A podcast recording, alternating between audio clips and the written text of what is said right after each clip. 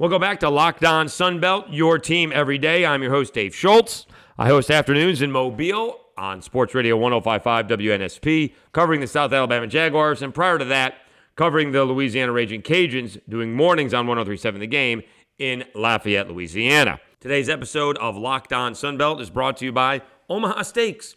Omaha Steaks is a gift from the heart, a gift that will be remembered with every unforgettable bite Order with complete confidence today, knowing you're ordering the very best. Visit omahasteaks.com, use promo code LOCKED ON at checkout to get an extra $30 off your order.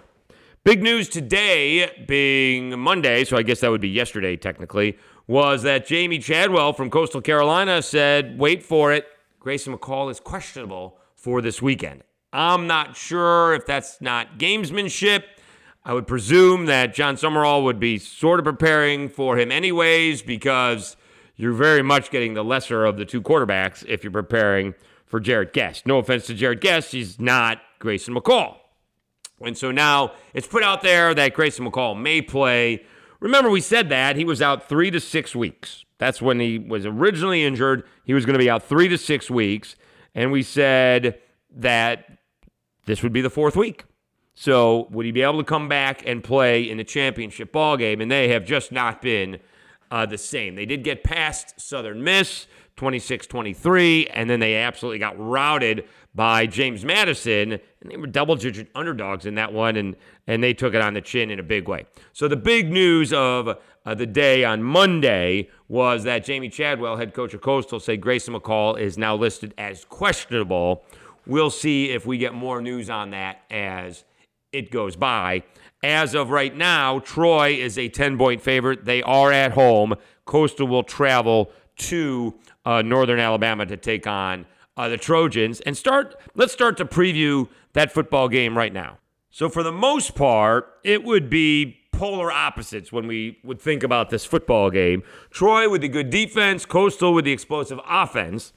Now, in their last two ball games, Troy's offense has come alive.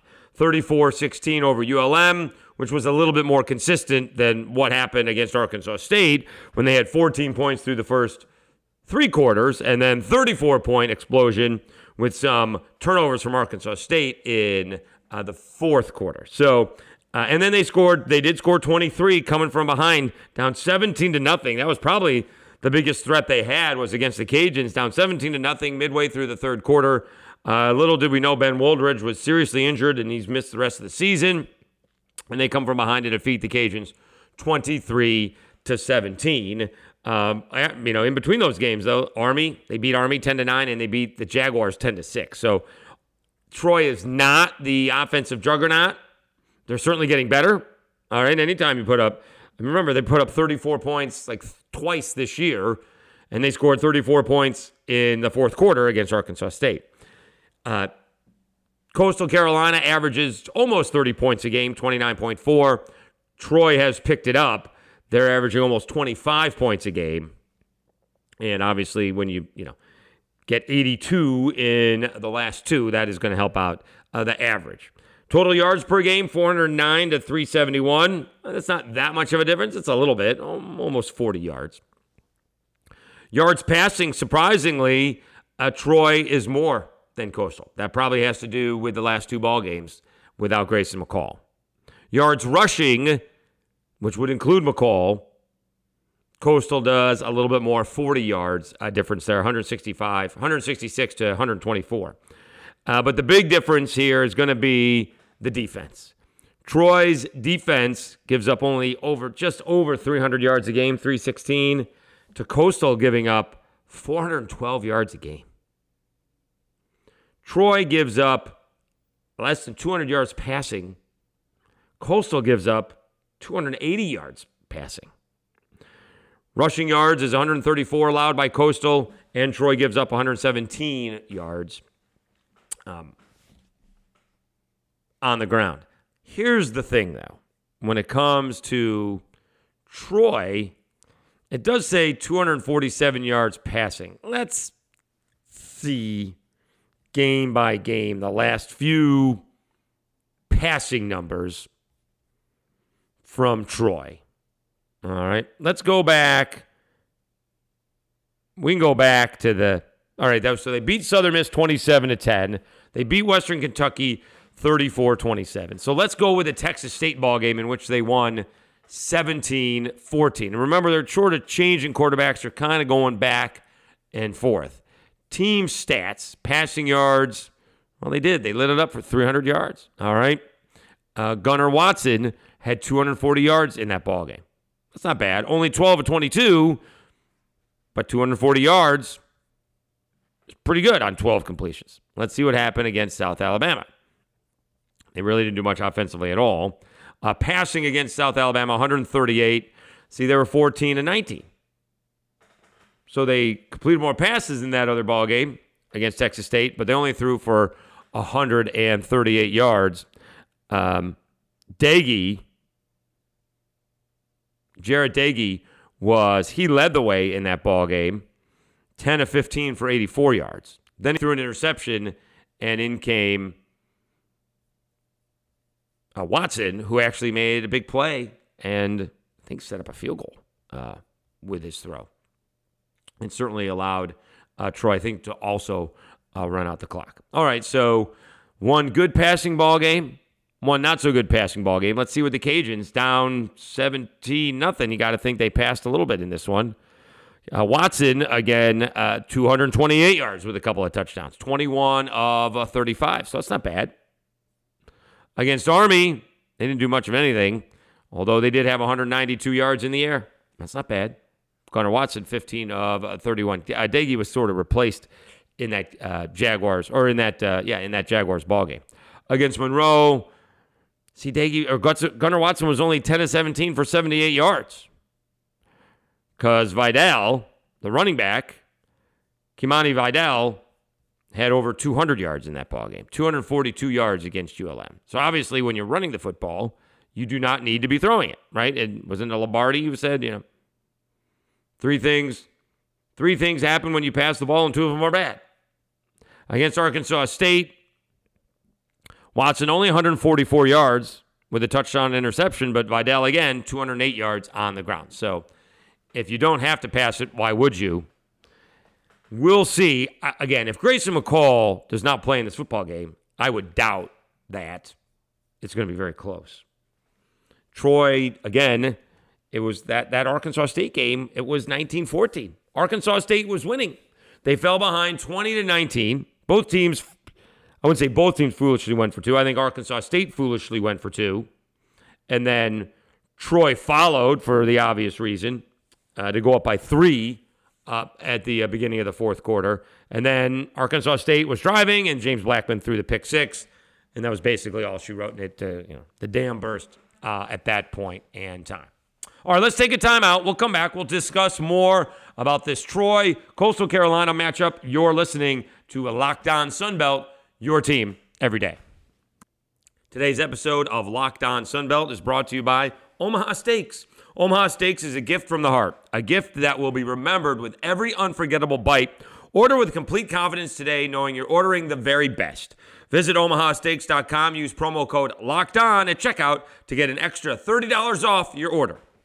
All right, welcome back to Locked On Sunbelt, your team every day. I'm your host, Dave Schultz. Continuing to look at the Troy Coastal Carolina a football game. What are going to be some of the keys? Well, obviously, the big key for Coastal Carolina is who their quarterback is. And what do you do when Grayson McCall isn't playing? So you got to come up with another game plan. They survived Southern Miss. They jumped out to a 17 0 lead. Southern Miss actually came back 20 to 17, but then Coastal Carolina was able to come from behind and beat them. Not the way it happened against JMU. Now, JMU's got a really good defense. Troy does not have Todd Centeio. All right, Todd Centeio, 17 out of 32, 287 yards, four touchdowns against Coastal Carolina. All right, team stats JMU against Coastal 502 yards for JMU, Coastal only 183. They could not throw the ball, which they did for 93 yards, and they could not run the ball, which they did for 90. Balanced attack, though. JMU, 287 yards in the air and rushing Coastal gave up 215 yards. All right, I would like to maybe know a little bit more about that. They also Coastal also had a uh, fumble and an interception well, I guess Coastal, I mean, they had a big second and third quarter. You know, they scored 17 points in the second quarter. They scored 20 points in the third quarter. Uh, you know, and basically at the end of the half, you know, it was 20 to 7. And um, Coastal got off to a good start, but uh, could never recover. So, what can you do if you're Coastal Carolina to try and keep this game close? Because if Kimani Vidal is just running it down your throat and Gunnar Watson makes a couple of clutch throws, that's all they're going to need. Because you're going to have to go in this ball game needing 17 to 21 points. That's what Troy will score. Troy will score somewhere between 17 and 27 in this ball game. It will not be, uh, depending on the weather. Depending on the weather, uh, which I don't think is supposed to be too bad, actually. You know, that'll be a, a big thing. Is it going to be that cold? I don't think it's going to be that bad. Saturday, 74 and partly cloudy. 12% chance of rain. I mean, it's absolutely going to be warm. it's going to be it's it's actually going to be uh, a little bit too warm. Maybe Troy's going to have some issues uh, with that. But if I am Coastal Carolina, somehow, some way, I have to figure out how to run the football. They have a great offense, but it's only effective when Grayson McCall is running it because he's a threat to pass it. They have some sort of RPO option offense where Grayson McCall again looks like he's handing it off to the fullback or the one of the upbacks, and then will actually like an option play start to run it, and then he can either run run it, he can step back and pass, or he can uh, pitch it to the running back. That's what the Syracuse offense was. They called that the freeze option. All right, it would be a fake handoff up the middle, and either you know the quarterback could run it, or could step back and throw it, or I could pitch it to the uh, running back coming around the corner. And Grayson McCall is really good at that. I mean, Grayson McCall is really good at that. That sounds a lot easier said than done, but it really isn't. You got to make a split second decision on am I pitch am I going to hand it off to the up back? Am I going to pass it? Or am I uh, pitching it? If when you have the option. All right, sometimes we're going to play action and freeze option and throw it. Other times it's up to him. And it really is a difficult offense to stop. But you got to be able to have a threat of throwing it. Because if your threat is only to run it, it's not going to work out. Jarrett Guest has not played particularly well in his two games for Coastal against Southern uh, Miss, 17 of 14 for 163 yards, two interceptions. Against JMU, 10 of 23, 99 yards, did have a touchdown. I think it was the first drive of the game and an interception. So you, for that offense to work, it actually you don't need the threat of the run, you need the threat of the pass. Because all Troy is going to do is sell out on the run and dare guests to pass, and they'll leave their defensive backs in one-on-one coverage because it's going to be an issue for them to try and throw the ball. So that's what they need. They need to be able to throw the ball and have that illusion that they can. And you don't even have to do it that often. You just got to be able to get into, you know, something less than third and five. I don't need a whole lot of yardage on first down. I don't need a whole lot of on second down, but I can't be sitting there at third and eight and expect Jarrett Guest to pick it up. I need to be at third and four because now I can run it again and maybe get into fourth and one, fourth and two, and then I can go for it, depending on situation and where the ball is. So I want to use as much clock as I can. Troy is not this offensive juggernaut that they've scored so many points over the last couple weeks. They can be, obviously. Uh, what did I say? 84 points in the last two ball games, 82 points in the last two ball games. So they have that oppor- they have that potential, but generally speaking, they're scoring, you know, 24 points a game. They score three touchdowns and a field goal. And that's where Coastal has to figure out how to get to. And we'll see if Jamey Chadwell, who may or may not be, or no, I think it's, I guess, uh, Willie Fritz from Tulane has potentially got a deal to go to Georgia Tech, but we'll see if Jamey Chadwell ends up anywhere. Uh, you would think that he would get a, a, lot of push to go to a Power Five. Uh, but we shall see because that's what they have to do. As far as Troy is concerned, Let's take a break. We'll do that next. What's Troy going to do against Coastal Carolina? This is Dave Schultz, and you're listening to Locked On Sunbelt, your team every day. Welcome back to Locked On Sunbelt, your team every day, previewing the Sunbelt Championship game between Troy and Coastal Carolina, the second place team in the East. James Madison actually wins the East by defeating Coastal Carolina, but some ridiculous rule that they moved up from FCS to FBS prevents them from being in a bowl or Sun Belt Championship game, and it is Coastal Carolina versus Troy because that J I'm telling you, the JMU ball game, now that would be a championship worthy ball game. I know it's unfortunate that Grayson McCall got hurt. And even if he plays, he's not going to be 100%, hasn't played in a month. So, boy, that would be a great football game. That Troy JMU game would be up for grabs. Troy would probably be somewhere between a four and six point favorite, maybe not even that much. Because now, now they have to score points. All right. Now they would have to put up some points uh, as uh,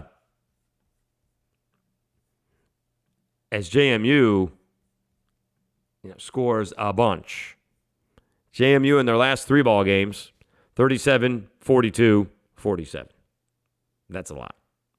Before they went on their three game losing streak, and one of them was 38 points to Georgia Southern, they scored 42 against Arkansas State, 40 against Texas State, 32 in a massive comeback against App State, 44 against Middle Tennessee State, and uh, 63 against Norfolk State. That would be a great championship matchup if it was James Madison against Troy. But it's not. So what is Troy going to do? I think they're just going to do more of the same. They're going to hand it off to Kimani Vidal and let him run rampant. Just run rampant. Just hand it off to him and see if Gunnar Watson can make a couple of clutch, clutch throws and move the ball and play defense.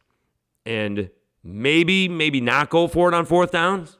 I think they just like to kick the ball away. I don't think they are very aggressive. Uh, Carlton Martial was out a couple weeks ago. He did play uh, this weekend against Arkansas State, so he'll be back in there defensively. The uh, NCAA's all-time leading tackler, middle linebacker for Troy.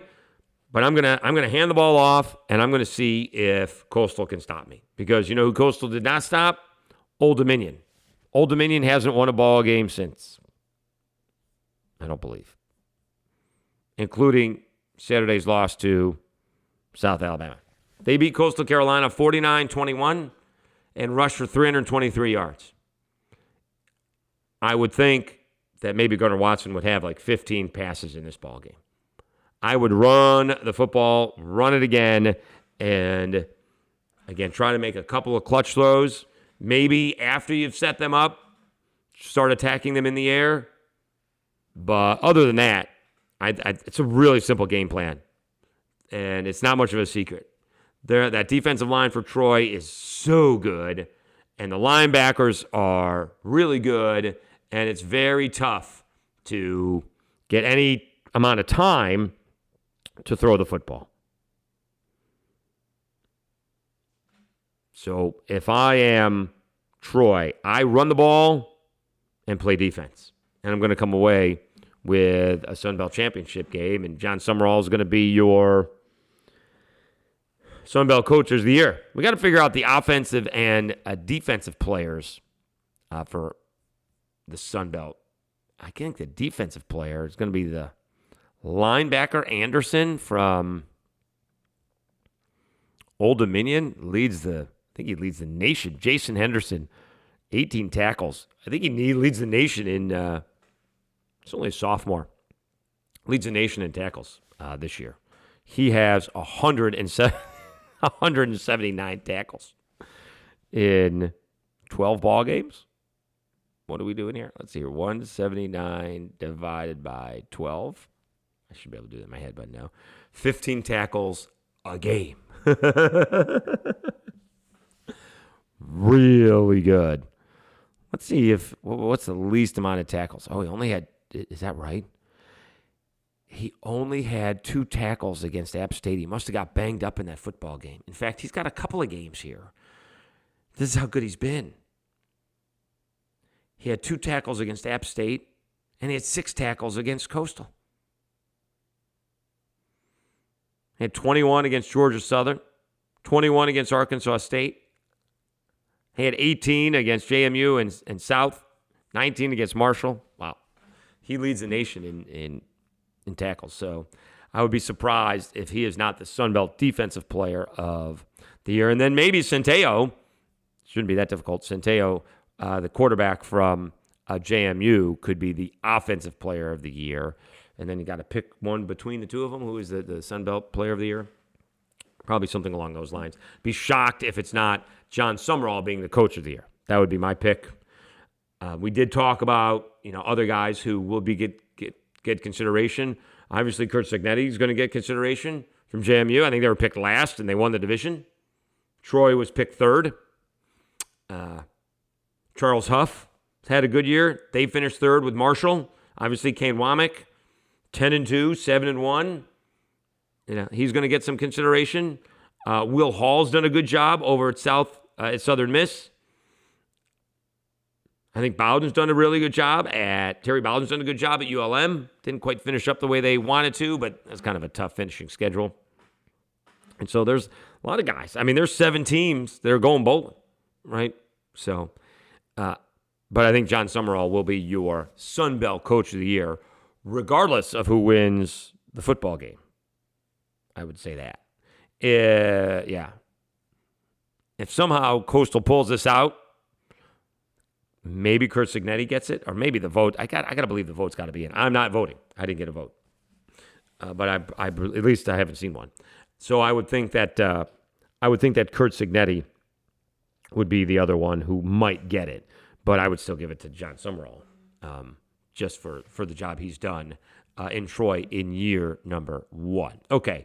Uh, we are trying to set up with a little bit of downtime in between uh, bowl games and there's recruiting going on before people hit the holidays. We're trying to set up interviews with coaches. We do have one Sunbelt Western coach, Western Division coach coming on, and we're trying to set up a second one as well. So we've heard back.